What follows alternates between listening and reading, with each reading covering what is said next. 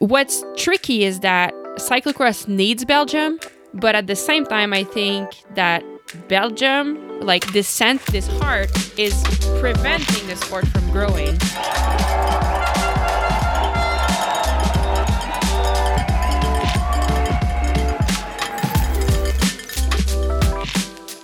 Well, hello everyone. We are December 19th, and this is the third episode of the Dirty Talk podcast. We wanted to, I mean, we tried many times to do it earlier, but things got busy with the racing season.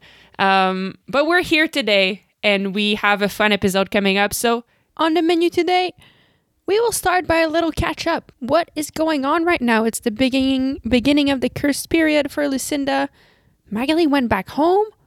We'll chat more about that. Later on, we tackle a big subject. We will talk about the World Cup drama that's been going on lately in the news. More specifically, we want to come back on the kind of threat from the UCI president about riders who do not race all the World Cups could potentially be banned from the World Championships at some point one day. Anyway, we want to come back on that and talk about that, share our perspectives and opinions. After that, we will answer some pretty interesting questions from the, lis- the listeners. And finally, we will finish this episode with the dirty the dirties of the week. So stay tuned and sit back, relax, enjoy the show. Thank you everyone. Hello everyone, I'm Maghalie and I'm with my friend Lucinda. How are you, Lucinda, this morning? Hello, everybody. Yeah, I'm doing well. Recovering from the first little kickoff of a very extremely busy Christmas period. Yeah, actually, how do you how do you manage that period with so many races? Like, do you manage to train much between like during No. the Kerst period, or like what's your how do you kind of balance it all? No, it's it's very hard to train. So I'm very happy that uh, bef- just before the period, I could go to Spain uh, for some extra hours training, and yeah, with those extra hours, we need to do it till just after uh, New Year. Yeah, so is that something you've done a lot in the previous years? Like, kind of do the yeah all the way until I guess the beginning of December, and then you spent what two weeks in Spain uh, for training? Yeah, more or less 10 days, Yeah. something like this. But uh, in total, I think it's like seven days really, really uh, good, good training. But um, yes, of course, uh, you have some travel day and um, coming back for racing. You, I mean, it's okay if you still are a little bit tired from training, but not too extreme, of course. Yeah. Yeah. There's, I mean, there's one thing that I've been wondering. Sometimes I wonder, like, or, or maybe some people are doing it. Have you ever thought about basing yourself in Spain for part of the cross season? So let's say, I mean, I think like it's really good in Belgium to train until maybe 1st December ish. Um, have you ever thought about like just always staying in Spain and then like flying flying in and out in the weekends for racing? No, no. I've been thinking about it when I wasn't uh, doing cyclocross so much. Yeah. But since the cyclocross, actually, no, no. I think it's more worth it to be based uh, around the forest. so I made that move. But um, traveling up and down all the time, like although it's a short flight, it's it's like a whole day you lose. Like True. traveling is never really like. A lot of times we plan the travel day like as a rest day. But in the end, if you really look like very strict to it, it's absolutely no rest day at all. Mm-hmm. So the latest years, I actually try to be able to train and travel on the same day if it's possible. So having a late flight after a training, that's the most ideal plan for me, at Yeah. least. And then the day after, I can have a proper rest day uh, instead of like you're still all the time busy and you need to be on time at the airport and all that. It's not like jumping on the train, of course. Yeah, and and you're right. Like sometimes we say, oh, it's like our flight, so no problem. But like it's still one hour flight, but then you have to maybe drive one hour to the airport and then get there two hours before, and then, like it still takes a and lot. all of, those bags. exactly, it still takes a lot thing? of time. So it's not just one hour; it's like maybe six. You know, so yeah, yeah, Yeah. So yes, yeah. But um, what about you? I mean, I did miss you this weekend. So. Yeah. I mean, I missed it too because, to be honest, like those two races, Herentals and Namur, they're two of my favorites. So it was a tough decision not to be there. But I think ultimately I was. So I'm home in Canada right now, which was not the plan. The plan was that I would be in Europe for three months straight. But what's funny, you know, like if I back up, and I'll, I'll try to keep it short because it can be a long story.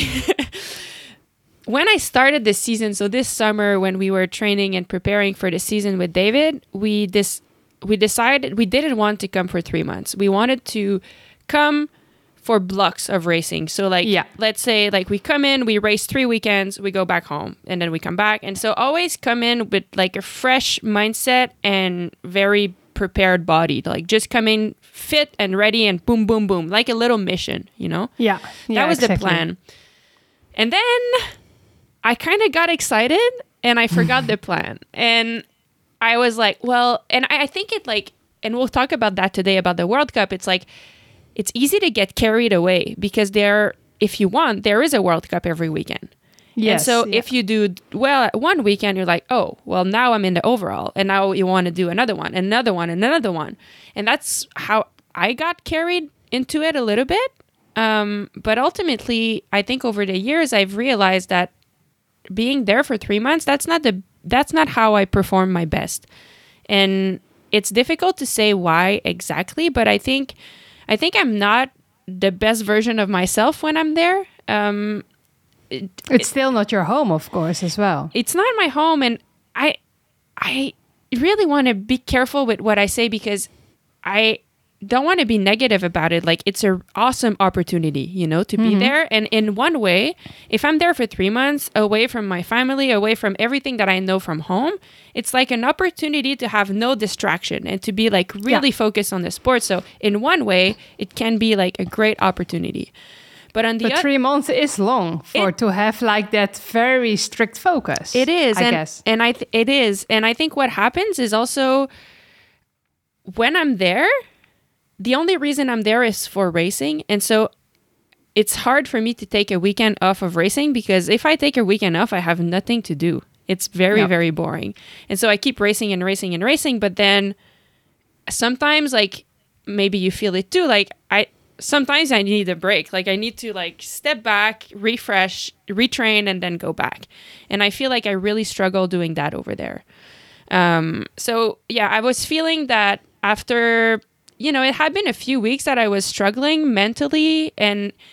I was trying so hard in the week to like be positive and come back and like focus on like the good things and somehow it's like the little sparks like it wasn't there and I, it's like in my mind I, I knew that it would be a good idea to go back home and kind of do a little reset but at the same time it's not like at the same time i didn't want to say it because i was like oh well if i go back home it's like i quit you know Okay, it was like a disappointment for yourself. Exactly. So, like in basically, you're saying like you ca- uh, started fighting yourself, like your own faults. Exactly. Yeah, exactly. And then I felt bad. And I think it's also, you know, I carry David and Mia over there with me. And so I, I kind of put that pressure on myself that, you know, they traveled all the way. We spend all that money. Like everyone's there for me.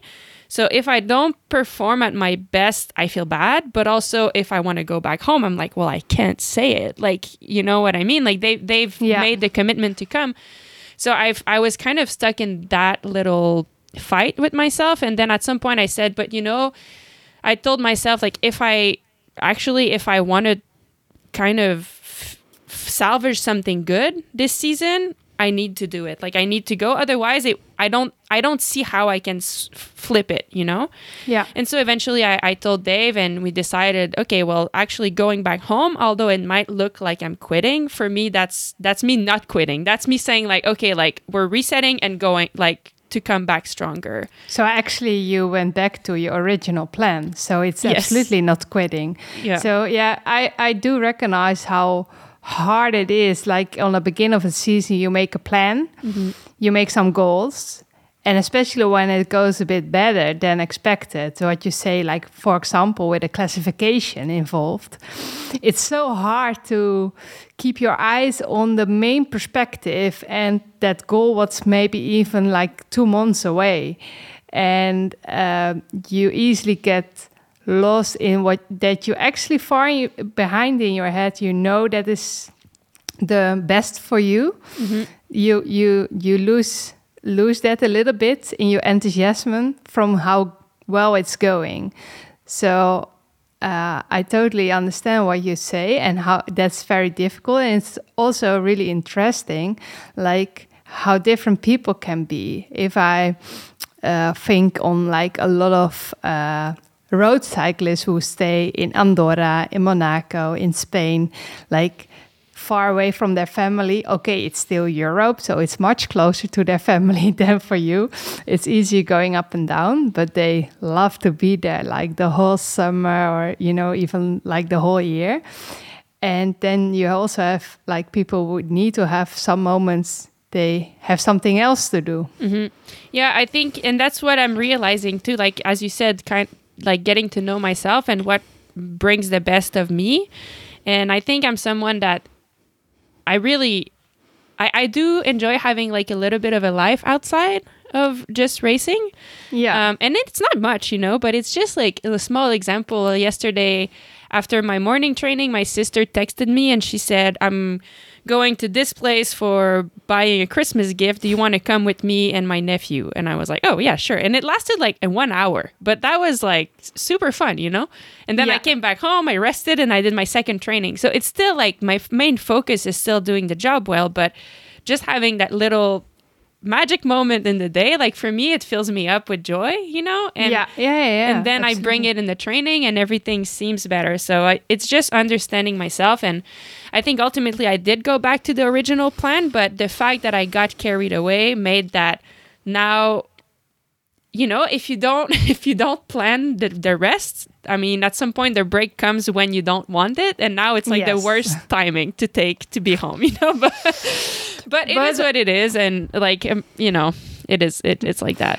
maybe you miss a few fun races, but on the other hand, maybe it's also a time around the year that's sometimes the hardest to be away from home like mm-hmm. you get influenced also on internet a lot with how other families are so nice together with christmas Yes. spending their time and i mean now you're at least able to do that as well Yeah, that's true. And you know what's funny about what you just said is like the other years, I usually don't look at Instagram during Christmas time because I'm like, I just can't see it. no i can imagine I can't see people baking cookies and like making a tree, and I'm like, nope, I can't, can't watch it. so yeah, in the end, like it's good. I'll try to make the most of it, and you know, it can be a good thing. Like after Christmas, there's still a lot of like strong races, and for me, the biggest goal of the year is always the World Championship. So maybe like resting and training now will help me to perform better, like in Yeah. January. So we'll see. We're trying something. something Hopefully. new. Yeah. yeah So so yeah, that's that's where we are, people. That's the update. What's our topic today? I mean, we have a big one, and it's kind of related to what a little bit to what we've been t- talking about. Yes, it absolutely is. So, yeah, the last weeks, I think uh, the people who did follow cyclocross, they also followed all the news uh, stories around the World Cup. How many races should it be? Uh, should people be forced to race them all? And like all this, like, yeah, there was a lot of discussion about it. And so we thought it would be good, like, I mean, everybody has a different perspective and as yeah um, you have the perspective from being outside europe um, having also to deal with for example the visa and things like this it's way more complicated than for me for example just uh, having most of the world cup just around the corner But you have other challenges, and we'll talk about it. But you have other challenges because being in a Belgian team, you are required to do a lot of the other Belgian series, which sometimes can like conflict with the World Cup. So like there is different challenges which we'll talk about um, as well. Yeah. Yeah, so there, yeah, there's a lot about to say, and we're gonna try to keep it uh, not too uh, long and complicated. Yeah. but I think it's good to to talk about it. Yeah. So for people, like actually, what happened is that there was an article that came out where the UCI president, um, David Lappartient, he said Yeah. he said something about maybe like a threat threatening the athletes that if you're not participating to the all the World Cups, the UCI could prevent these athletes from racing in the World Championships. Um, so that was the article, and I think it. I mean, it. It yeah, it, it made a lot of people talk, um, and it it it brought everyone to thinking back, like thinking about okay like is the actual format of the world cup good because right now i mean it changed a lot in a few years it used to be eight or nine rounds throughout the whole year um even less than that before but anyway Yeah. like it kind of slowly built from like six to eight to nine and now it's 14 Yes, and they wanted to have it more international, and um, then now, like especially this year, you saw also like main riders who normally do all the races. They were even starting to miss a few of the competition. Like even on some moments, riders were leading the competition. Exactly. So they were choosing to do sometimes the race of the X2O trophy on the Saturday instead of the World Cup. And the UCI was like, why? You know, we don't understand. We're offering really good prize money. Um, and that, like, we should tell people, like, the, the prize money is really good. If you compare, like, a Yes. C1, the, like, a, a high category race that is not World Cup versus a World Cup, I mean, I think it's, I think it's 1600 euros if you win a C1. Is that her 1500 euros? Yeah, I think you're already quite high there. Yeah. Okay. Well, I mean, Yes. it's, so I always, if I win it, it's like always translated in Canadian, which makes Ah, it higher. Yes, yes no, yeah, it's it's especially C two. So for like people who don't know the system, so we have the World Cup. This is like the highest ranked uh, for UCI points, and also the prize money is the highest there. And then you have C one, which you earn a little bit less UCI points and a little bit less prize money, and you have the C two, which goes down again a little bit, and then you come at the national circuits. Yeah. So I, I mean, I think like roughly, if you win a C2, it's roughly $380. If you win a C1, it's roughly one uh, $1,500. And if you want a World Cup, it's $5,000. And then it doesn't drop that much. So if you're in the top 10, you still make like over a thousand euros. So it's Yeah. like, it's pretty good. And that's I even uh, actually, well, I don't know exact the rules in that, but I have been looking. So in a World Cup, like if you become 40th, you still have like around 300 euros. Wow. And to um, show you, like in Na- Namur, uh, not even 40 riders did the whole amount of laps. Oh, wow. So I don't know if you really don't finish those laps, you also get it. I don't know those rules, but Mm-hmm. at least it gives you perspective. And with the C1 and 2 races, is uh, mostly uh, the first 20 riders yeah. to like, let's say, maybe 50 euros down. yeah, exactly. So the UCI has put a lot of effort into the World Cup. They really want to make it the main event where that's you know that's the main thing that riders want to chase. And so i think like that's one of their goals. And the other goals is i think internet inter making it more international. So Yeah, kind perfect. of bringing you know, bringing cyclocross out of Belgium and more everywhere around Europe, in North America, and just making it more international to eventually bring cyclocross to the Olympics. So those are the two goals. And I think it's partly why they brought so many World Cups, why they put so much effort into it. So it's a very cool goal. Like it would be awesome if it's at the Olympics. Um, but I think there are, like everything that's new, you need to try things and then like adjust you know? Try to learn like okay this worked did th- this didn't work and then adjust to find the better solution. And i think that's where we are right now. It's like we're, they're trying some things. Some things are working some things are not working and that's what we want to talk about today. Exactly, yes. so so like let's start about the first thing. I i think let's talk about people choosing sometimes to do the series races, like the Belgian series races, Yeah. stand the World Cup. Like, why would one rider do that? Well, um, so I think that mainly is from the perspective of racing for Belgium team mostly. So um, yeah, at the moment there's just uh, there's just a lot of money involved in in cyclocross from Belgium. So the main sponsors are from Belgium. If you look around, like the teams who are involved, like I mean, you're just one rider team. Yeah. But if you have like a cyclocross team, they're all based in Belgium. So they have Belgium sponsors.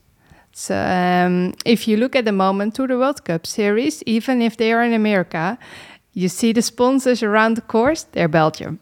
So I think this is one of the very big things. There's a lot of money in the Belgium circuit because every single race almost is on TV there, which is, of course, very important to have your visibility.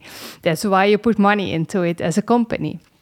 So, and there is also like the interest coming to do the Belgium series, basically. So, um, yeah, for my team, for example, it can be very interesting and important to do a Belgium race instead of a Spanish race. Uh, because we need the visibility in Belgium and not in Spain. And um, yeah, that's already could be one of the reasons um, to choose for competition for in Belgium because sometimes the travel logistics are too hard to compare uh, to do them both, you know. Yeah.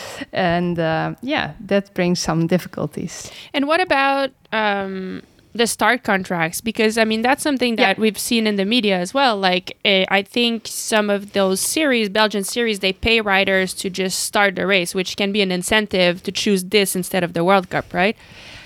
Um, Or no? Yes, I think yes. I think for the biggest riders, they if you add the start contract with the prize money, um, they will uh, have a bigger amount of money compared to a World Cup. Okay. But that only counts for the big riders, of course. Yeah. But especially when a World Cup is not in the Netherlands or Belgium, you will make also more cost to come at the World Cup Yeah. outside those countries. And the strange little world of cyclocross is that the rider will have to pay those costs. So it's not the team who is paying all the cost. Maybe some teams organize that materials come there and these kind of things, like they bring a truck to there. But still, if you have to need if you need a flight or a hotel or you bring your camper there it's the cost for a rider so you're like you know you put all the numbers under each other and you look what's left under the line of course um, and also uh, but that's not really counting for world cups some contracts uh, for cyclocross riders are also uh, based on um, getting a prim if you're riding a podium on a race which is on TV. Okay. And but that's more if you compare, for example, if they would ask me to come race in Swiss for a C1 race, and there is a C1 race also in Belgium, then it's more interesting to race in Belgium than in Swiss. Okay. Okay, so I mean that's already like one point that allows us to understand because yeah, I mean we've seen a few riders that chose to stay at these races instead of the World Cup. Um but I think okay, I think let's step back a second. Like what did you think and what like what what was the general thought on your team when you saw the article of of David Lappartient saying he would be threatening athletes to not follow like not come to worlds. Like what what was the first thought or you know what were you guys thinking My well, my first thought was a bit laughing. yeah because when we re uh, sign, remade the the World Cup series, they also introduced those this rule for the fourth line. It's um, so when an athlete uh, has some UCI points on the road, on the track, or like a different discipline, and it's top, I think top twenty UCI ranked. This row, fourth row, is free, made free for those riders. So yeah, I think it's they- if you're you. So I applied it because I tried to do mountain bike, and it's Okay. you need to be top ten. If you're top ten Okay. UCI ranked on any other discipline, then you get ranked twenty fifth, so fourth row. Okay, in a new discipline. Yeah, that's what that's so. And this is to make it more interesting to not have, ne- you don't need to do all the races to gain all those points. You need it for the start row, but then, like the Mathieus, the Wouts, they can also do just a few. And they were hoping, like, some other riders would follow Yeah. to make it more interesting.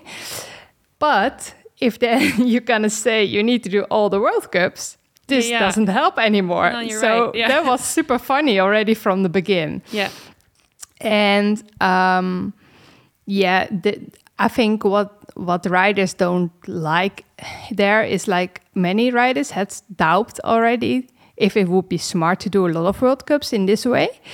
So and then they throw in like, hey, we're gonna punish them. Kind, I means it feels like punishing, and Yeah. they, then the riders feel like, yeah, but guys, why don't just talk with us and we we kind of said already maybe this is too much and if you talk with us then you might understand these things yeah, so um yeah that that's another like thing i think main thing that came up like that riders were like hey what you're talking about yeah, yeah. I mean, I agree. Like when I saw that at first, I thought. I mean, I definitely don't agree about making a threat. Like one of the reason is, I mean, if you're not a European rider, like the way this the World Cup is scheduled now, it it's over 90 days. I think it, it lasts for a 115 days or something. So if Yeah. you're not a European rider, you you legally cannot participate in all the World Cups. And so that it's like, well, then they didn't think about well, it No, exactly, because then it like it's against the purpose of making it more international. Because if you're not from Europe, you just can't do it unless you are able to get a visa, but it's not always easy. Um, No. So that was the you know all about it yeah yeah it's it's really not easy. Like you need to have a company that sponsors you that will that will hire a lawyer and pay for your visa which costs some money. Like it's complicated. Or sometimes Yeah. you need like an actual address saying that you reside in europe. So it's not simple. Um so like i was like okay like i don't agree about this threat but what's i, I do agree about them wanting you know, you know there's a lot of things that i agree about making a lot of world cups um i just i think like basically what the, what i like about what the fact that he said this is that it opens a discussion and hopefully Yes. it will Okay. create some change so like if Yeah. i talk about like on the one side i think it's cool that there's a lot of world cups because because of what we talked, like the prize money is really high and it can be really a good way to fund the season to i mean to yeah to just kind of you know for me it's expensive to go over but if i do well in the world cups then i can kind of pay myself back you know and that's kind of cool. So the fact that every weekend you have an opportunity to race at a high level and a chance to do pr- good prize money you know it's really fun and not that we make it for the money but at the end of the day it's still a job so you still have to like pay the grocery at the end Yeah. But did you also like you also raced when it was like uh seven World Cups more or less Yeah. like this? yeah For me, at that moment, it was way more special to do a World Cup. I agree. Because now I go like every weekend is one. So it's just one of the races Yep. for me. Like, okay, every Sunday we do this World Cup. Yeah, I agree. And you know what? Like, I'm I'm glad that we're talking about it now because my perspective today is different than it was maybe like two months ago. What Uh, changed? Yeah, what changed is that I realize racing every weekend, you don't you eventually don't bring your best self, you know? And if No. if the goal is to bring like sometimes for me, like I realize I perform better if I do like boom, boom, boom, three or four weekends, then take a little weekend off so I can train for like 10 days and then come back strong. Um, and I think I'm not the only one. Like you see a lot of riders doing like race, race, race, take a weekend off, race, race, race, take a weekend off. And I think if it's, you know, if it's every weekend, eventually your level it goes down, down, down, down, down, and then it's not sustainable. So I, I think now I'm realizing it because I got to the point where I was down, down, down, down, down. And I was like, oh my God, well, now like there is still one every weekend. So if I miss one, then I, I'm missing out. And like for me, since I'm not home, like we talked about that already. So it's, Yeah. so I now it, it changed. And now I think like it, it, it's not the best way. And if the goal is to bring the, is, is to make the World Cup the highest competition, it's probably better if there are less rounds and everyone shows up because it's like, oh, like Yeah. it's really like Bang. I want to be good at this one. Everyone is there, everyone brings the best level, and that's how you get the best racing, I think. Yeah. Well, I was thinking, like, I mean, now there's still like a, quite a few World Cups in Belgium. So if you would go to like having a World Cup, just one single or maybe two in every country that you want to go to or are able to go to, then you're already down in World Cups. I, wait, I thought, wait, I don't know if I understood. So we want to have it more international. Yeah. And we go a few times to another country. Yeah, So we go to the US, we go to France, we go to Czech, yeah, we go to Spain and Italy. yeah, Ah, and Dublin, uh, Ireland. Yeah. I missed that one. Uh, we go twice to France. Uh, we go twice to the Netherlands, Hulst and Hoogerheide. And we go, let me, let me count how many times to Belgium. Quite a few times, right? yeah. Namur, Four? Maasmechelen, Antwerpen, Gavere, four, I think. Uh, Zonhoven, Zandhoven, five. five. Yeah, Take out three. yeah, Then you're already down in, in races. yeah, um, those can be just a single race maybe like you're also having like what you hear a lot in belgium that's also a sponsored thing of course but uh, all the world cups are on the sunday. So all the sundays are taken out. Yeah, so and of course it's normal like that most people have most time on sunday to come to the course. So uh, for some uh, organizations that was also a very hard thing. They had to get away from their original date and uh, but that's also like getting used to things of course. And uh, i think if you are creative you can find new ways to be an interesting race and interesting for partners. But uh, yeah. Yeah, I think no. I mean that's a, that's a good point, and, and and it's been actually. I don't know if you agree, but I think it's been fun to go to these different locations. You know, yeah Like, yeah, yeah Ireland was so fun, and like you can see the enthusiasm of the people there. They were really happy to have a World Cup. There were, I would, I think, like quite a lot of fans. Um, The organization did a great job. So like I think the like it's fun when we go out and there's excitement and it brings new fans and like you know I was talking to Christelle like who works at the UCI and works in cyclocross at the UCI and she was telling me that with the goal of being at the Olympics they they made a lot of progress you know? It used to be just like a dream but now they're she was telling me they're 50% of the way there. And okay. yeah like they are they've crossed you know they've checked some boxes in terms of like Cool. being in enough countries having enough riders. They showed that it can be on snow and she told me that actually they're trying for 2030 where the world where the olympics will be in the in in france in the alps of france ah yes in winter. And she said that one of the main problem right now is that it's a money thing, but it's it's like you know the there the disciplines, the federations get money for being at the Olympics. And right now yes in we don't get it no, no.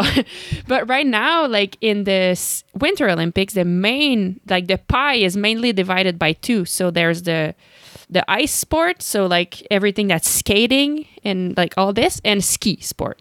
Yeah. So and those are the main one, and like they get the bigger part of the pie. And so they, these two federation, they don't want other sports in because then they're gonna have to split. So that's one thing. And also like if let's say cycling gets in for cyclocross, uh, she was telling me it opens the door to other disciplines. So uh, apparently, apparently, a lot of other disciplines also have winter sports. What about uh, athletics? The winter cross, the cross uh, exactly. running. Well, exactly. example. Or like she was saying, like horseback riding apparently has winter. So like if Ah. cycling gets in, suddenly the door is open for more discipline, and then you have to split the money pie with many.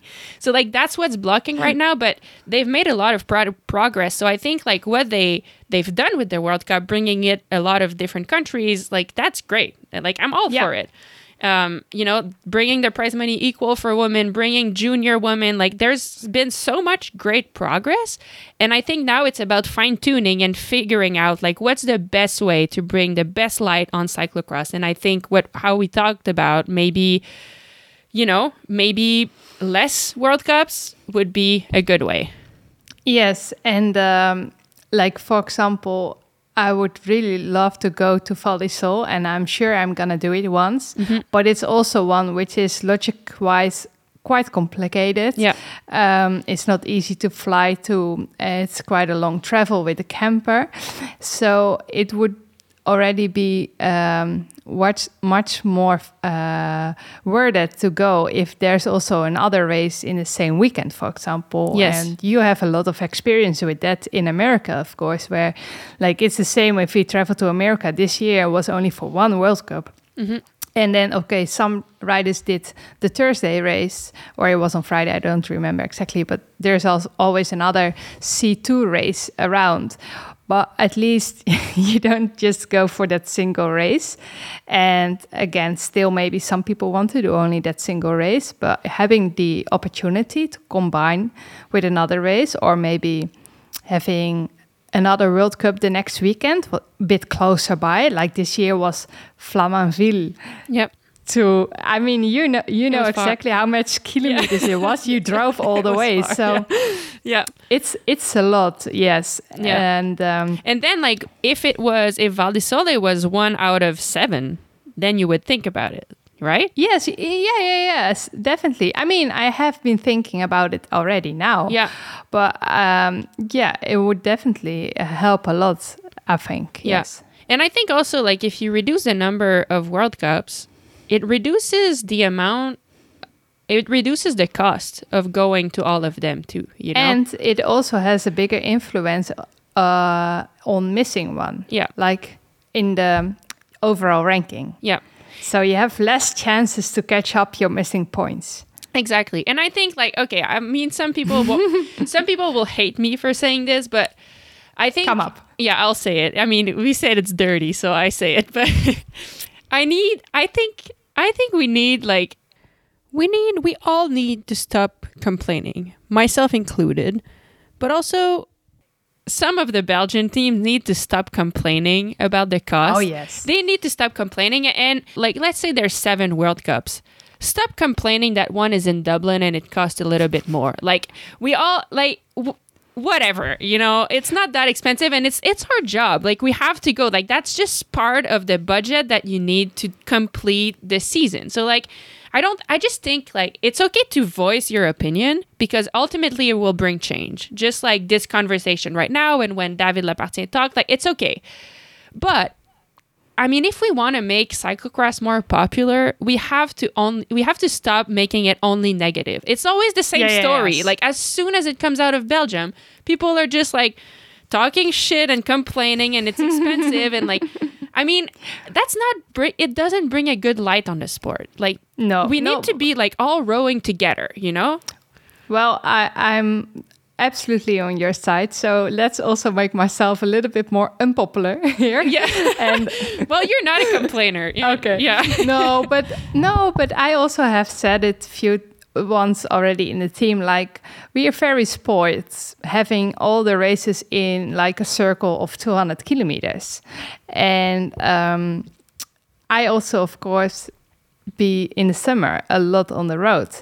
Um, then sometimes being three weeks not at home is like normal because you need to go from one race to another race or like you know these kind of things so yes i think if we want to grow and i think everybody wants to grow because once we grow there's even more money involved Exactly. so you need to see the bigger circle yeah. then I think we also need to uh, stand behind the fact that we may be not every uh, week at home and maybe sometimes traveling a bit longer. Yeah. And on that side, I think also cyclocross need to make an extra step in getting more professional by the support we have, like from uh, teams like for now, I'm working with uh, my mechanics, and they take three days sometimes in the week if they need to come help me, and they use their free weekends to come, and I pay them. But I cannot pay them the whole year, so they are in the end still kind of volunteers. And not everybody who works at cyclocross is volunteer, but still a lot of them. So there's another side, like once they are not a volunteer anymore and they don't have their extra job, they can travel that truck from A to B during the week, of course. Hmm.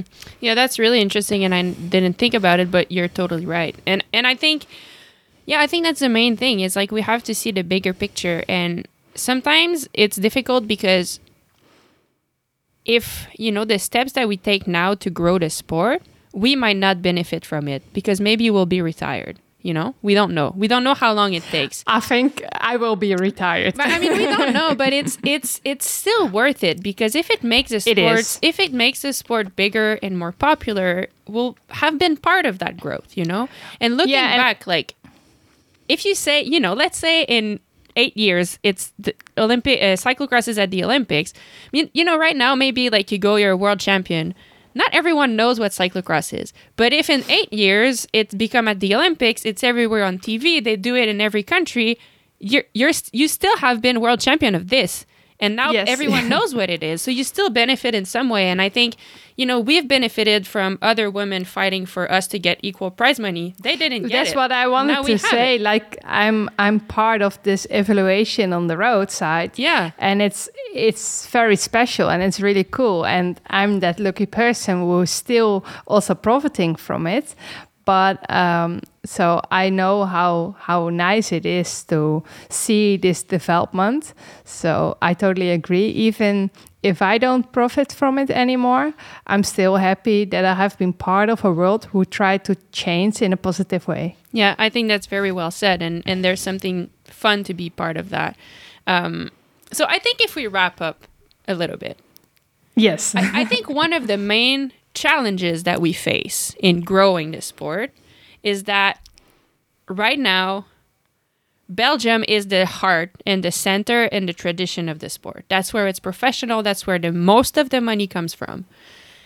And so we the need to. we need it and, and like Yes. we, we need belgium and what's tricky is that cyclocross needs belgium but at the same time i think that belgium like this cent this heart is preventing the sport from growing because we want to keep it there so like we have to find a balance of like how do we bring it The outside cyclocross heart needs to open their heart more yes but it to needs bring it wider. Exactly, but it needs. I, I think we still need Belgium. You know, it will always be part of the cyclocross history, Absolutely. and we need to keep it there. It's just how do we keep it strong there, but also bring it somewhere else? And I think that's what the UCI is really trying to do, and they're trying all kinds of different strategy, and it, it's difficult. But I, I don't know if you agree, but I think that's like the the dilemma a little bit. Yes, and there are some hard things to overcome. And some p- complicated things, also what you mentioned uh, with the visa, for example. So that's why I really hope that UCI also keeps trying to talk more with like the riders and hear the different sides. Because sometimes if you try to work out something yourself you forget some important side steps. And probably in this whole story we kept we also don't notice like some important i don't know uh, uh, permissions from a government or whatever you know to to do things. But yes that's why i think it's very important to keep talking Yeah. And so, what would be in the ideal world for you? What would the World Cup look like? ideal world for me would be that every like a world cup would be like maybe eight races or something all eight in a different country all eight with their own identity. Like really, like ah, this is sand, or like you know, I love those races where we use the um, things which are around there. So in Namur we have the citadel. Uh, in Zonhoven we have a sandpit. You know, like these type of races I really love. Mm -hmm. So of course sometimes you need to make somewhere like a little bridge or you know that's that's all, all right. That's no problem. But I really love this, and I think, for example, Tabor World Cup this year, uh, or normally World Cup this year, World Championships it has the same race, but will be totally different because mm-hmm. a big chance of having snow. So Val di Sole, their identity is the snow. Like so, yeah, I think that will be for me uh, an ideal world where we still can combine like some iconic races in Belgium because yes there are just a few races who are very very special in Belgium and it will be a pity if we lose those. Yep. I agree with you. And what I would add in my ideal world of World Cup is making sure, making it quote unquote easy for people, for everyone to do them all. And so making it easy for people to prioritize them. So let's say I'm I live outside of it. They have to be I think the ideal way would be to have them in blocks. So let's say you have the first three ones that you can, you know, travel like from each of them. The first three ones, then a little break, everyone regroups. Then three during Christmas, little regroup, and then two before World That's Championships. A cool thing too. You know, yeah. and that way everyone can decide like, okay, well, I'm gonna do three trips this year, and it's gonna be for the for the full World Cup circuit. I'm gonna do three here, three here, two there, and the World Championships. And you could even peak better than if you do it. Absolutely, you can peak better. You can. Yeah, so then everyone can participate. Like you know, for I I think that would be the best way because everyone can do them, and then everyone can bring their best, and then it's the best racing. And then if you want to race every other weekend during the other series during that, no problem. But at least there's one this one series that's supposed to be the most international one that everyone can do. So for yeah. me that would be it and then it kind of makes it costly somewhat efficient as well because you come and you know you know you know that you're going to travel for at least a few races. So let's say if you know maybe the the the one in North America has only two, you know, like we had in the past, but at least you come for a, a block, few, you know. yes. And so I think those would. Be, I think for me that would be the ideal. That would be really cool and. And I know, like as you said, there's probably some challenges that we don't know that they have to work on, and like, and, and I know it's super costly to have to host a World Cup. So for the organizers, like that's another challenge. But you know, it's just um, we're just talking, we're just dreaming here, and this would yes, be the ideal well, for us. So, but from dreaming, sometimes the best ideas come. So, yeah, I hope maybe we gave uh, some inspiration here, yeah. or maybe I mean, if some listeners have some great like thoughts about that where we never have been talking about or thinking about that I mean, come up with them because yeah. maybe maybe this will be the perfect solution. Yeah, I agree. And like I think yeah, the like you said earlier, like if we can keep the conversation open, like I enjoyed a few weeks ago Katerina Nash, who is the athlete representative, like she posted on Instagram like I'm having a meeting with the UCI and I think we forget sometimes that we can just email her with ideas or like with I want to talk about this, but she like mm-hmm. posted it like send me what you think and I think they are open to hear what we have to say. Um, but I think it's on both sides to keep the conversation open. Like when we have something to say, we have to say it, and maybe they should reach out sometimes to ask what we think. So just kind of keeping it open is yeah. the best way. Exactly. Okay. Many, many, many, many more to talk about it, but I think like we we touched the main main important things there. Yeah, yeah, so. definitely.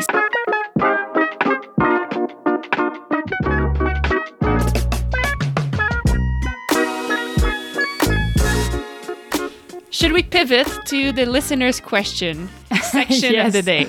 Yeah. yes. So make it a bit more like this. It was the, the the serious talk. So now we go back yeah. to uh, a bit more fun. Okay. Um. Wait. I, I, before we go to the listener's question, we talked about the Olympics today. I have a. I have a. Let's say I'm a listener. I have a question. Have you been to the Olympics? No, I never have been. You? No. Would would uh would let's say it's there in 2030. Would you go? Would you try to go? As a coach, probably. yeah, well, I mean, yeah, it's in a long time. I'll be Wait, how old would I be? Oh, I'll be What 36. year we are? I'll be 36. yeah, exactly. So I'm. I'm I'm like a grandma for for sporting Mm. then. So Would you like to go to like have you yeah, are I you had going to try this summer or no, no, no. Okay. I mean. I mean, if if they call me and they say we really need you because we think you fit perfectly in in our strategy, I'm the first one to say yes, Yeah. and uh, I'm off to it. You know, so don't take uh, don't don't take it wrong. But um, I've tried a few years, like you know, I I also went to do a reckon in London, a reckon in Rio, and you follow all the programs, but in the Netherlands it's so so hard, and on the road there are only four spots, two spots if um, if the uh, if the time trial is important for some people and they might be able to take a medal they they they need to do the road race as well. So yeah it's really really difficult. And um, in the beginning when i was a bit younger i got very very disappointed when it didn't work out. So now i decided to let it go and then we see. And still i had a great career if i didn't go there. So I agree. Yeah, I mean, I had a similar. I, I tried also in mountain biking, and it was the years where Katrin and Emily Pend, uh, Katrin Pendrel and Emily Batty, Yeah. they were winning everything. They finished like I think they finished three and four at the Olympics, and like they were always really good. we are born in the in the wrong years Maybe, but at the same time, like they elevated the level for everyone. So like it's That's true. It's also a great thing. And then after I, yeah, a few years last year, two years ago, I tried to. I said like, okay, maybe I try to go for the next year. So like for the ones, yeah Paris. yeah, for Paris, and then. But then it, it was too much. Like it became too much. To I struggled with doing like the the full circuits, summer and winter, and I realized in the end that what I really loved is cyclocross more than mountain biking. Yeah. Um, and so I decided, well, is it worth it to go in something that I don't love as much? Like, is it worth to sacrifice what I love the most just for this? And then I said, I said no. I said what I really love is cyclocross, and that's where I want to put my my effort. And yeah, in the end, I'm. It took a while, but now I'm okay with it. yeah, but I mean, it's good. I mean, it's it's really good to think about it and don't put it straight away away. Yeah. But um, yeah, sometimes it's of course such a big event, and uh, everybody, even people who don't follow sports, they talk about it. That makes it sometimes getting the feeling you really need to be part of it. And there are also sports where it's like one of the main events, of course. And I think we are we are participating in sports where we have way more important races uh, during the season and yeah it's not all about that but uh, it's true you maybe need to be a bit older to realize that yeah, that's okay. I mean, yeah, I, I was just curious to to hear um, your thoughts on it. Okay, so Yeah. listeners' questions.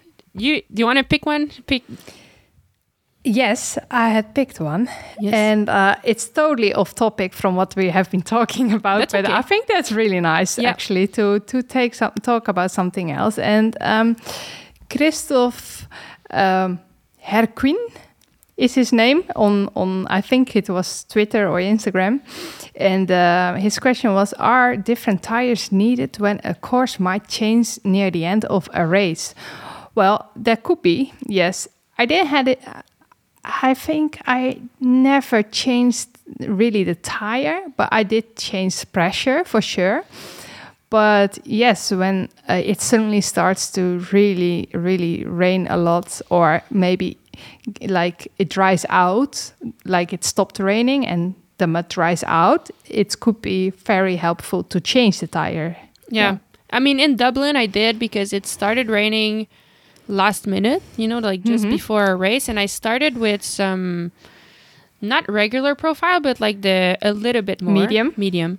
And then I, yeah, then I changed bike and I told Dave, like, put the mud tires on my bike, on my spare bike. And Ah, yes. Yeah, it like that was already the plan. And so when I changed bike after maybe one and a half lap, I noticed I was riding much better with the mud. So then I told him, you know, I can tell him to like put muds on both, and then when I change, they're all mud. Well, actually, now I'm thinking I did too. I did not in Dublin because in Dublin we had like of stress. The boys came back from rec and it changed totally. And I was doing the warm up, and so all the mechanics were like running left and right to change all our tires. To so I didn't took my. I almost never have medium tires, so it's full or nothing. Yeah. and uh, so I changed straight away to mud there. But um, before on in France, um, there the course dried out, so there was the opposite. Yes, that's true. And actually, just before the start, um, they told me Lars came. Actually, he couldn't find me anymore, but he could find my boyfriend, and he said, "Yeah, she really can ride the normal tire." But then I was like, you know, it's so close to the start, so and I was not so sure about the technical part. And then we decided the same, changing, like having a bike ready with the different tire in the pit. And uh, so, yeah, I changed the bike and uh, rode on a new tire. Yeah. So it's I think it's it, it happens and I think as a rider you just have to communicate with your with your crew and some sometimes I forget to communicate like I get like stuck into the racing I just race race race and I forget uh, but it's important because it can change the race a lot a lot so we have to communicate what we're thinking and not just keep thinking it and not not think like sometimes I'm like oh I think I'd be better on this tire but like I'm just racing rah.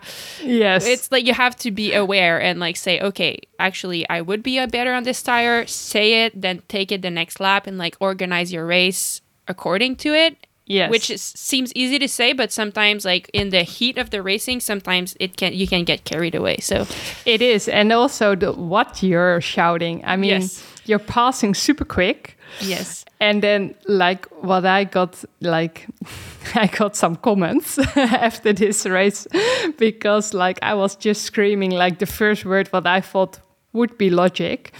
But I was like, I need to say just one word because, yeah, you know, a whole sentence they will lose. yes, And then they were like, yeah, whatever you were saying, it, it, it could mean everything. You need to be way more clear, not change or like different. No, you have to say like uh, Reno or like, uh, Yeah. you know, like really say a clear thing, not something that can mean everything in the world. So, I've had the same Yeah. comments. So yeah, you have to be more clear. so like what is is oh for for to understand better like in the reckon we we try sometimes if we dope different tires we definitely try different uh, pressure and that's really going on like uh 0.05 difference sometimes even it's really crazy and um then if you're still doping or you hear the course is changing, you sometimes make a set strategy with your crew in the pit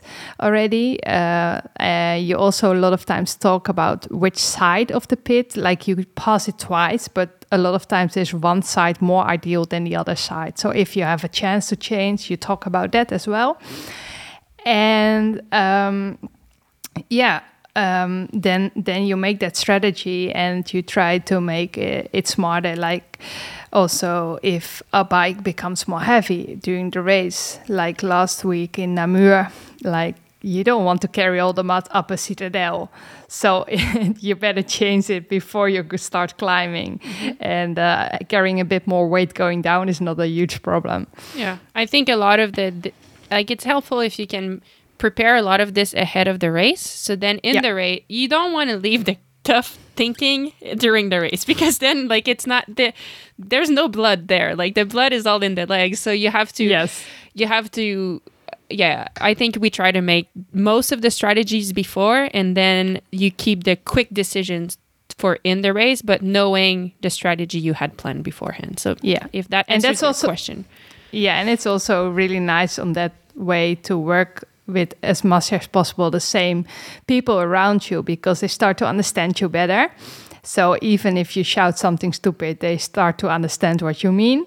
Or like if you cannot make a decision, they can maybe make a decision for you already. Yeah, yeah.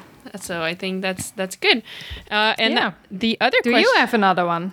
Well, sh- Do you have another listener's question? well, there's one that's that we have here. Yeah, it's from Stubborn to be Wild. St- Stubborn to be Wild on Instagram.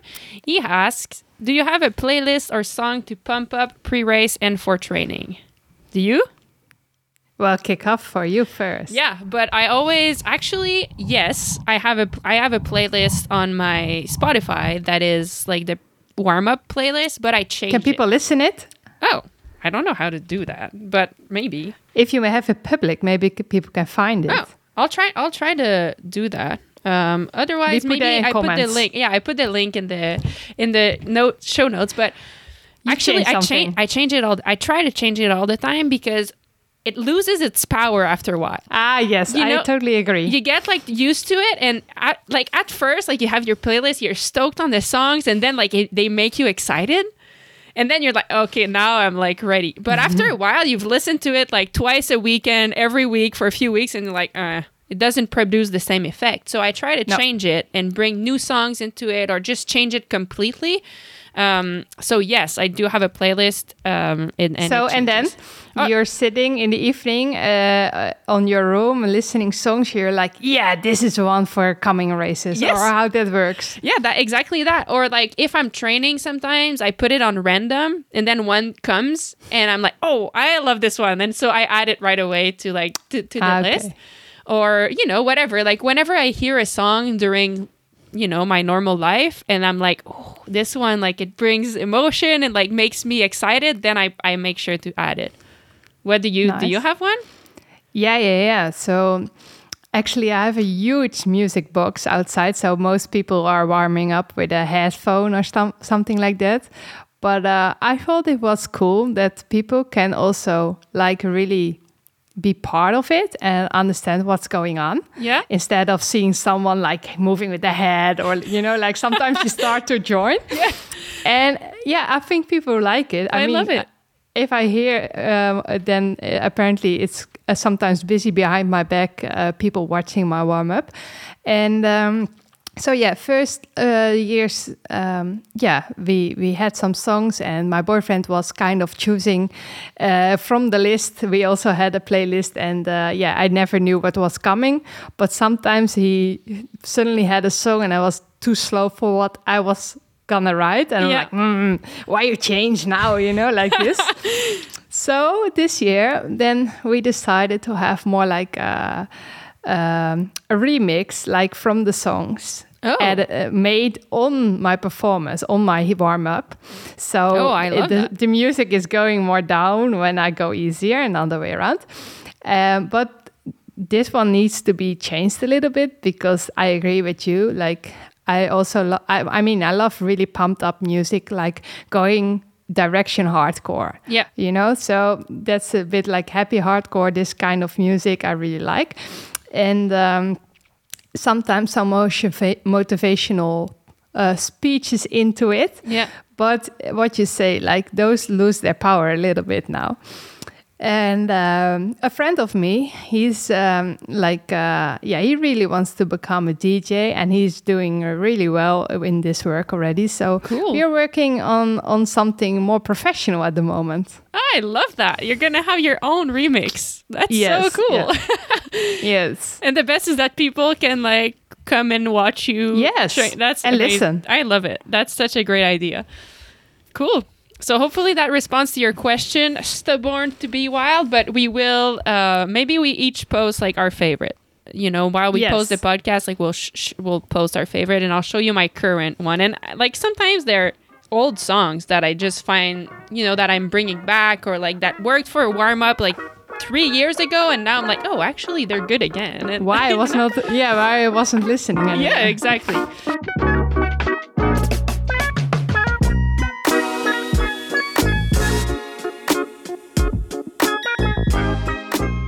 Um, all right, final section. The dirties of the. I mean, we wrote dirties of the week, but let's be honest, it's not been a weekly thing. So, also not really a monthly No. thing but the, the Dirties of the- of the talk exactly dirties of now so okay like it's a maybe that's a fun one when you get a big prize money, do you treat yourself with something special or are you more a saver that you save it? Yeah, well, every time I think I should do that, and like you know, like think like, oh, if I get this, uh, then I really gonna buy that. But then I can't wait. So, so in the end, Oh, okay, so it's like a no. I just, um, yeah, I'm not someone like, oh, I want this, I buy it straight away. If it's expensive, I definitely first doubt about it and uh, let myself uh, rethink and rethink.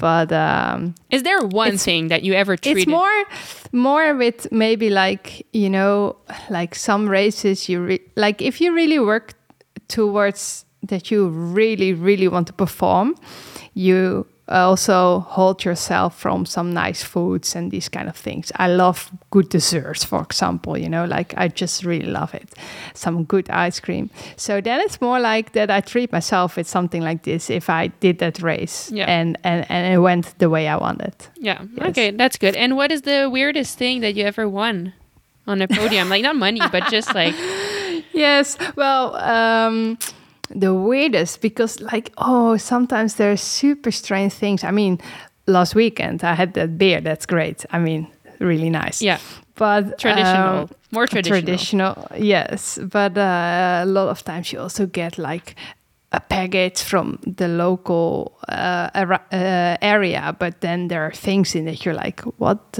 What do I need? I mean, if there's nice food in that you can help, it's it's it's uh, it's nice, but. Uh, sometimes there are really weird things, but I should have thought more about that. Yeah, and to it's hard come to with a good answer. Yeah, Yeah. because I mean- definitely it had some strange things. Well, I remember in Besançon, the the podium prize was weird. It was like a packaged um, meat, you know, like packaged sausage, like sausage and potatoes, like a meal packaged. Ah, But I thought like that was weird. It's not weird that you get like a piece of meat or like a piece of cheese. cheese. No. Yeah, that happens quite often. But the fact that it was like a packaged pre-made meal to me Pre-made was a little bit weird, and I gave it Maybe- to gave it, it to was Mia. good for the travel. it was good for the travel for sure. But I yeah, I remember that. but in Besançon, didn't you earn there? Was there not another really? You told me about this in Besançon. Yeah, but I- there was.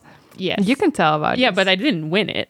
Puck won it. no, but the prize. What yeah, was it? last year, last year World Cup in Besançon in France, the World Cup winner would win a Breitling watch, like a really nice watch. Um, and so I so wanted to win it, and Puck won it, and I, I went to see her after. I'm like, show it to me. Can I get it? yeah. I mean, I didn't ask that, but she showed it to me, and it was like a really, really nice one. So that's like that's a cool prize. Yes, sometimes there are really, really nice things in uh, as a prize. But you know what? I tell you what, I did not win it. But you know what I talked about? Like I, I think it was our first podcast. Yeah, your friend it? who won like the dildo or whatever. The That's dildo really weird. package, That's yes, the that's- weirdest thing. So in the Ronde van Drenthe, you also a lot of times still can win like a vacuum and these kind of things. There- and this is like, what do we need to do with it? We cannot share it with our teammates. Like you get a piece and I get a piece, or Yeah. like, you know. I know it's really actually like now that you say that. There's one race I did in Belgium in Otegem, I think. Otegem? They were giving like I got a fryer, like uh, a you know like everyone For was the Belgian fries. yeah, I guess like, everyone was getting a different appliance, and I got yeah, mine was like a fryer, and that was just so funny. I mean, it can be a nice prize, but it was like just really funny, and I I couldn't even bring it back home because it's so big. like you can't travel with that, and it's also not the same electricity here, so I was like, No. oh, Yeah, yeah, just yeah, left yeah. it there. But yeah, those yeah, are you can you can sell it and then then you have the money. But I mean, nowadays we are a bit surprised by these kind of prices. But in the past, that was of course the way that uh, yeah was your kind of prize money. Yeah, In exactly. in the past, when uh, many before we were racing. Yeah. So there's never a time that you like got your prize money and say like I'm buying this. Uh, not that I really remember like that I saved it that way, but I mean I did had my nice treats, of course. Yeah. So yeah, yeah. But uh, yeah, last weekend um, I heard uh, one of my teammates. He was very surprised by some prize money we still were getting from the road race, and then she said, "I." Um, then in the end, I decided to still go for the top on my kitchen, which was way more expensive. And, Oh. you know, so she used it that Yeah. way. I'm like, ah, actually, yeah, I should do it more like this as well. So Yeah. maybe uh, the good thing for 2024. because it's a good bonus. I mean, I'm the same. Like I mostly save it. Like I'm just natural. I like to save things, mostly save money. But once in a while, I will say like, okay, this time because I'm I'm actually never buying things. I rarely mm-hmm. buy, but I'll look for it. For example, shoes. Like all fall, I've been looking at shoes and carefully looking at them and like very often looking at them and never buying them. And at some point I said I got I received some prize money. I'm like, okay, I'm just I'm going for it. It's been like 6 months that I'm looking at these shoes like go. but I re- Yeah. yeah, I'm not really I mean, it's not like it's not like basketball. It's not like we get like a million dollar either. no, so- no, no. that would be nice, but no, unfortunately. Yeah. All right. I mean, I think that's Yeah. that's that's it. That's what we had for today. Uh, anything else you would like to share? No, I mean, of course, I don't know if we're gonna make it to get it aligned before Christmas, Yes. but uh, it's definitely holiday time for everybody. So I just wish everybody a really nice time at home or with the people they love around them. And um, yeah, I hope uh, that we can catch up somewhere in January again, and maybe that I see you then back here close to me. Yes, I, I will be there in January. So, uh, I mean, I have also want to say happy holidays to everyone, and happy holidays to you. Happy Kerst period. Will be I'll be cheering for you, um, and I'll be I'll be sad that I'm missing out, but hopefully prepare well enough that when I come back, we can uh, yeah we can do some good racing. So, thank you. Good luck. And uh, yeah, happy holidays, everyone. Thanks for listening.